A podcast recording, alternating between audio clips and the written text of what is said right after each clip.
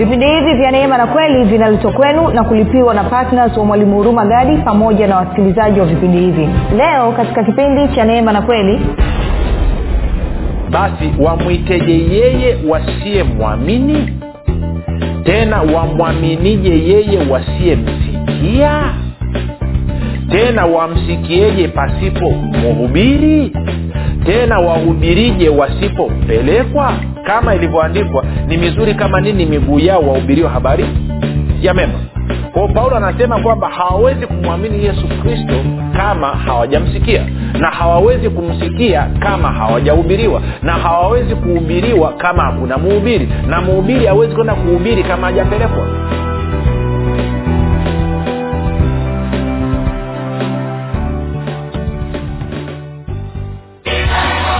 simu sasa kuweka oda ya kitabu kipya cha mwalimu huruma gadi kinachoitwa nguvu ya ukimwi kitakachotoka tarehe moja mwezi wa tisa elfu mbili na ishirini. Watu mia tano wa kwanza watakaoweka oda kabla ya tarehe moja mwezi wa tisa elfu mbili na ishirini watapata punguzo la asilimia ishirini na tano. Ili kuweka oda yako piga simu sasa sifuri saba sita nne mia tano mia mbili arobaini na mbili au sifuri sita saba tatu mia tano mia mbili arobaini na mbili na sifuri saba nane tisa mia tano mia mbili arobaini na mbili badilisha maisha yako milele kwa kujipatia kitabu hiki cha nguvu ya ukimwi ambapo mwalimu huruma gadi anakuletea ufahamu sahihi wa namna ya kushirikiana na roho wa mungu pamoja na neno la mungu ili kuhakikisha maono yote na mapenzi yote aliyonayo mungu juu ya maisha yako yanatimia hapa duniani na wakati huu wa sasa.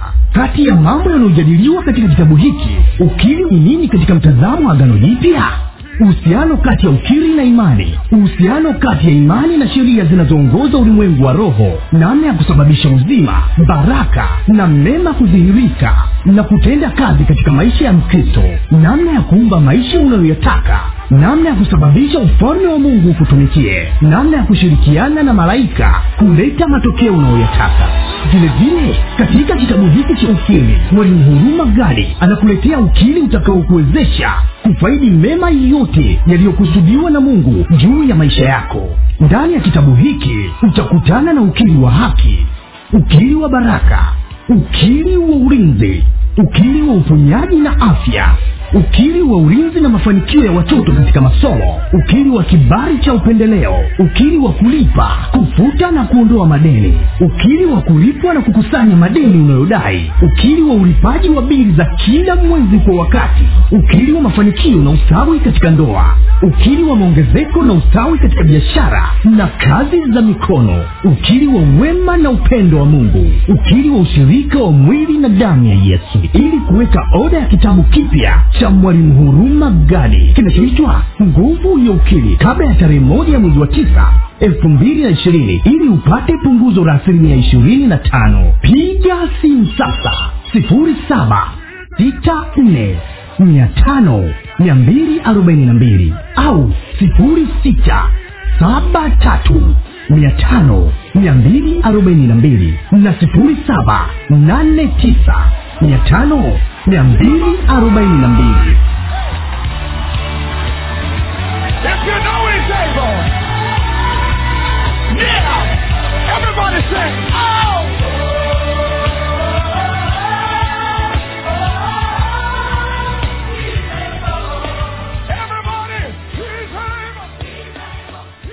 Popote pale ulipo rafiki ninakukaribisha katika mafundisho ya kristo. Jina langu naitwa huruma gadi. Ninafuraha kwamba umeweza kuungana nami eh, kwa mara nyingine tena ili kuweza kusikiliza kile ambacho bwana wetu yesu kristo ametuandalia.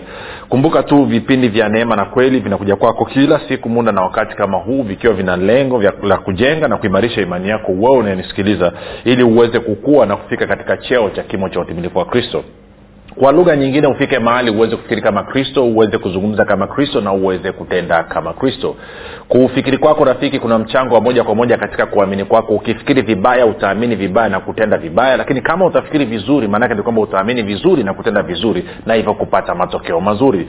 Hivyo basi fanya maamuzi ya kufikiri vizuri na kufikiri vizuri ni kufikiri kama kristo na ili uweze kufikiri kama kristo huna budi kuwa mwanafunzi wa kristo. Na mwanafunzi wa kristo anasikiliza na kufuatilia mafundisho ya kristo kupitia vipindi vya neema na kweli kweli. Leo tunamalizia uchambuzi wa kitabu chetu barua ya paulo kwa wafilipi na tuko katika ule mlango wa nne. Na kumbuka katika mlango wa nne ametumia muda mwingi zaidi kuzungumzia habari ya matoleo. Na kwa maneo tunajifunza mambo kadha wa kadha. Jana tujifunza kitu very powerful. Kama kusikiliza meseji ya jana nitakushauri uweze kufanya namna hiyo. Lakini leo nataka nikuonyeshe kitu kimoja cha muhimu sana. Kwamba katika kutoa kwako unatoa kwa moyo na kwa mdomo wako. Lazima moyo wako na mdomo wako uhusike katika matoleo yako. Kivipi? Dakika chache nitakueleza. Lakini nikukumbushe tu kwamba kama ungependa kupata mafundisho haya pia kwa njia ya video basi tunapatikana katika youtube kwa chanel yetu inaitwa mwalimu huruma gadi. Ukifika pale subscribe. Utakapoangalia video yote tunaomba uweze kulike pamoja na kushare kama ungependa kupata mafundisho haya kwa njia ya sauti kwa maana ya audio basi tunapatikana katika google podcast katika apple podcast na katika spotify. Nako pia tunapatikana kwa jina la mwalimu huruma gadi. Ukifika pale subscribe.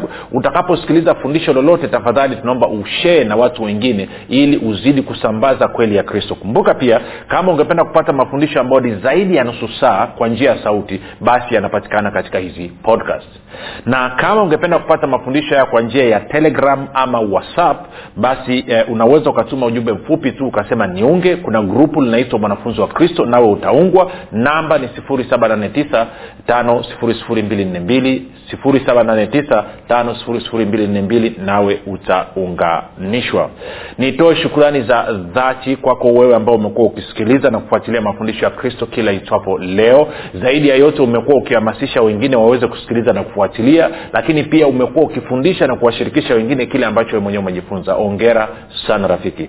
Ni kutoe shukurani pia kwako wewe ambao umekuwa ukifanya maombi pasipo kuchoka kwa ajili ya wasikilizaji wa vipindi vya neema na kweli kwa ajili ya kwangu mimi pamoja na timu yangu nasema asante sana kwa maombi yako. Kumbuka tu unapoomba usisahau. Simamia waefeso mlango wa kwanza mstari wa kumi hadi wa ishiri tatu na wakolosai mlango wa kwanza mstari wa tisa hadi wa kumi na moja. Na infact kwa mnaonisikiliza pia maombi haya nayoyazungumza unaweza ukayatumia kujiombea wewe mwenyewe. Utaona tofauti kubwa sana katika kumwelewa kristo. Jaribu nakwambia jaribu kwa wiki nzima alafu you'll be surprised.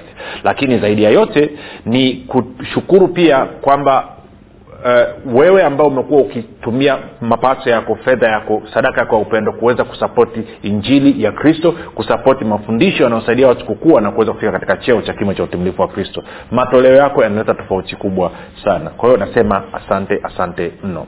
Baada ya kusema hayo basi nataka tuendelee. Um, ni ni, ni, ni tuende kwenye wafilipi nne kumi na tano. Ile tena tutasoma mpaka mstari wa kumi na tisa. Wafilipi nne kumi na tano hadi kumi na tisa. Anasema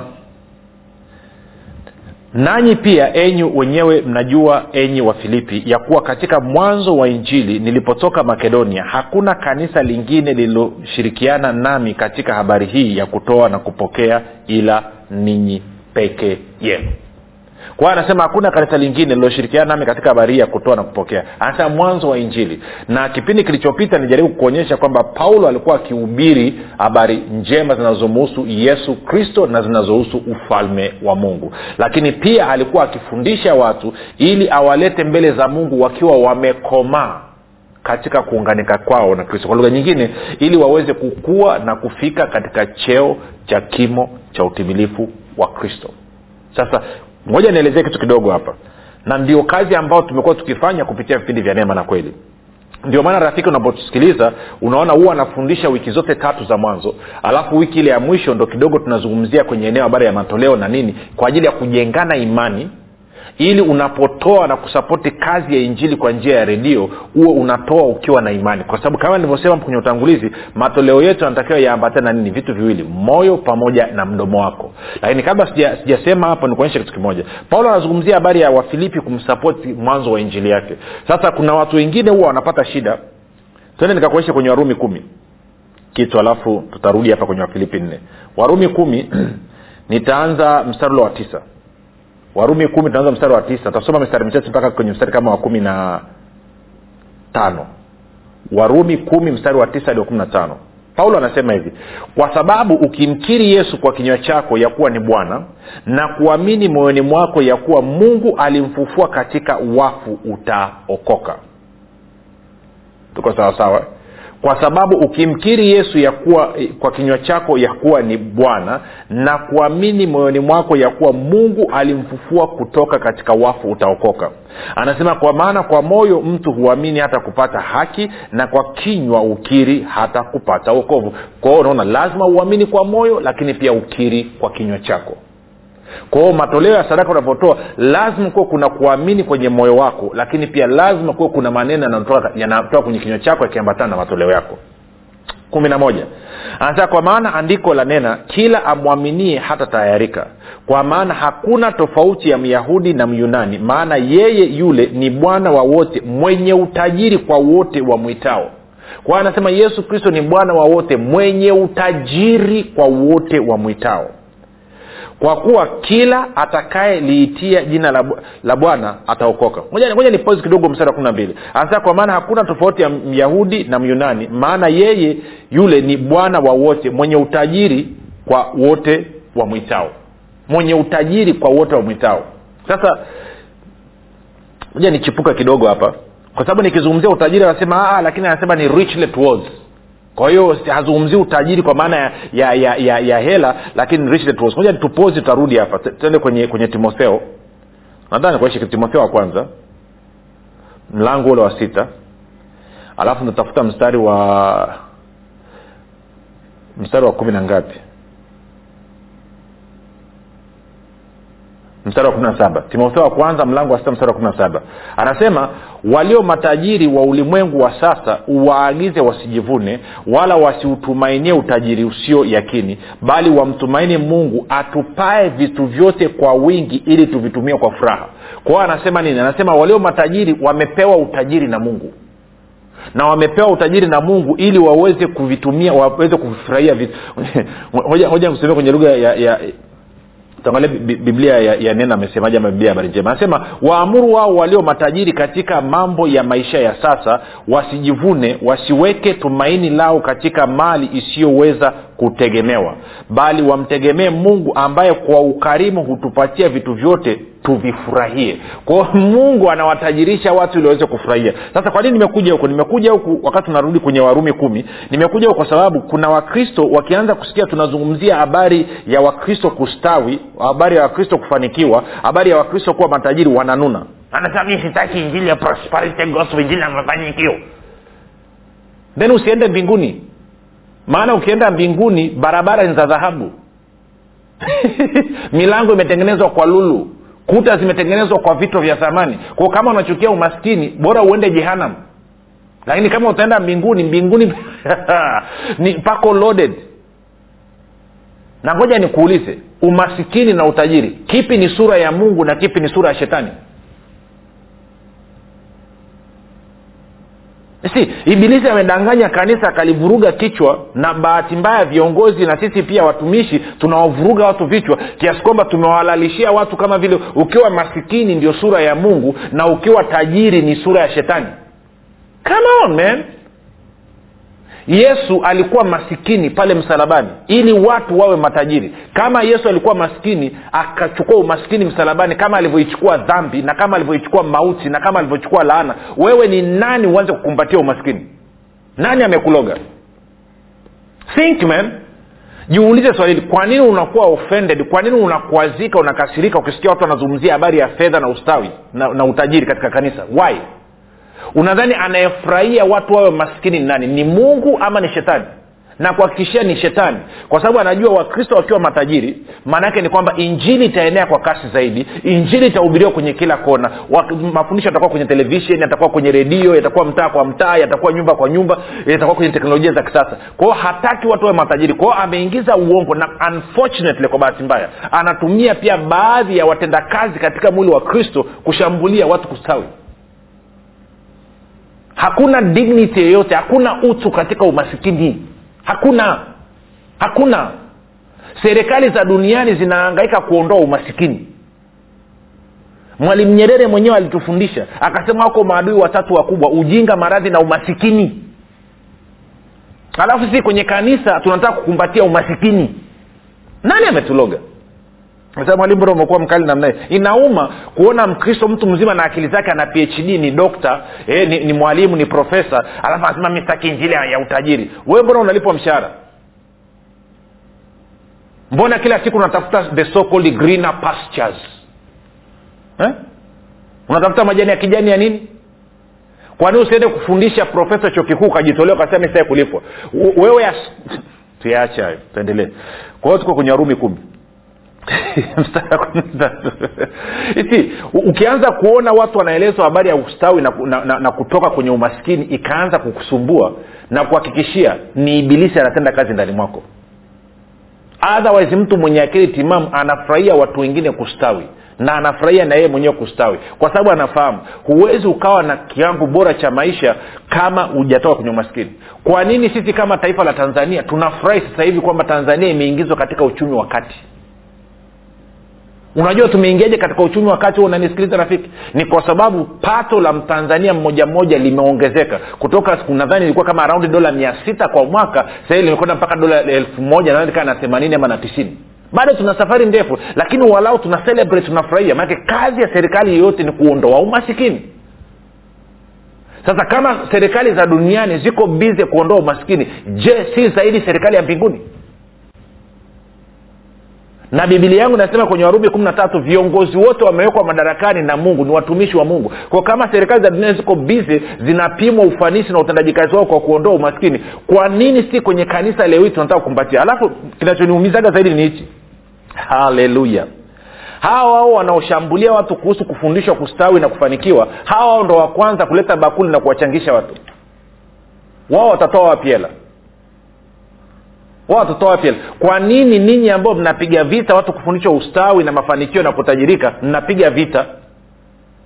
Lakini kwenye makanisa yenu wanaokaa mbele na kupewa heshima ni watu wenye hela. Kwa nini amweki maskini mbele? Haya ni mambo tunatakiwa tujiulize wote. Yesu alikuwa masikini. Ili sisi tuwe nini? Matajiri umaskini aliuchukua wapi? Msalabani kama alivyochukua dhambi kama alivyochukua magonjwa kama alivyochukua mauti kama alivyochukua laana. Kwa lugha nyingine maana yake ungeweza kusema kwamba umasikini ni manifestation ni udhihirisho mmojawapo wa dhambi ya adamu katika maisha ya wanadamu. Hamna utu katika umaskini mtu yoyote asikudanganya sasa turudi hapa. Kwa watu kwenye warumi kumi kumi na tatu. Sore nimechepuka lakini ni sasa tu nitoe hicho kiungulia kidogo. Anasema kwa kuwa kila atakayeliitia jina la bwana ataokoka basi wamwiteje yeye wasiyemwamini? Tena wamwaminije yeye wasiyemsikia? Tena wamsikieje pasipo mhubiri? Tena wahubirije wasipopelekwa? Kama ilivyoandikwa ni mizuri kama nini miguu yao wahubiriwa habari ya mema kwao paulo anasema kwamba hawawezi kumwamini yesu kristo kama hawajamsikia na hawawezi kumsikia kama hawajahubiriwa na hawawezi kuhubiriwa kama hakuna muhubiri na muhubiri hawezi kwenda kuhubiri kama hajapelekwa.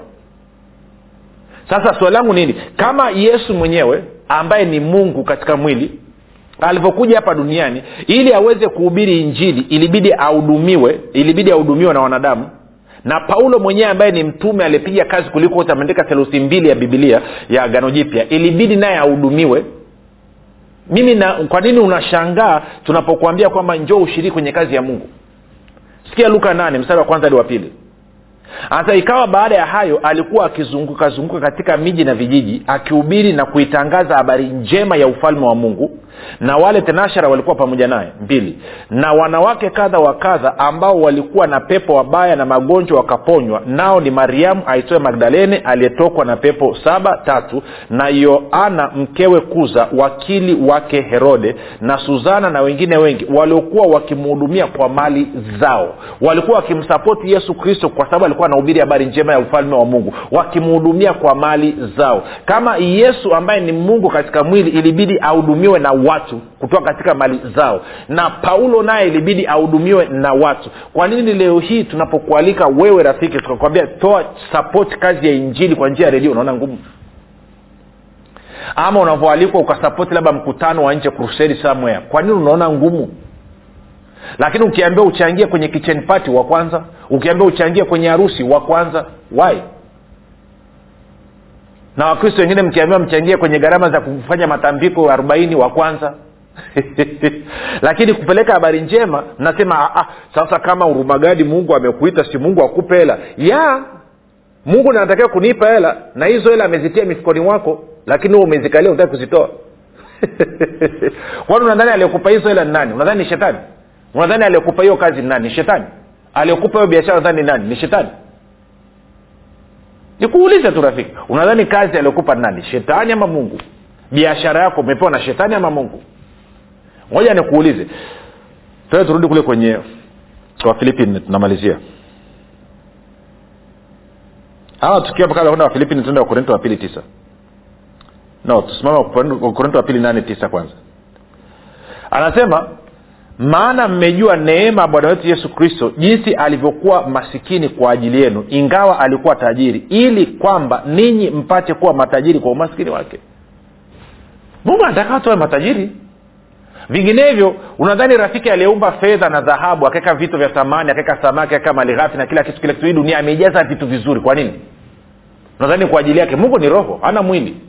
Kwa nini ametengenezea vitu vyote? Unadhani alitengeneza kwa ajili ya ibilisi na watoto wake kwamba ibilisi na watoto wake ndo wawe na magari mazuri wawe na nyumba nzuri wavae vizuri wale vizuri wawe na afya nzuri. Alafu watoto wa mungu wavae marapurapu maragorago wawe wana magonjwa kibao wawe wanakaa kwenye nyumba za tembe wawe ni maskini wa kupindukia. Kweli unataka kunyembea namna hiyo?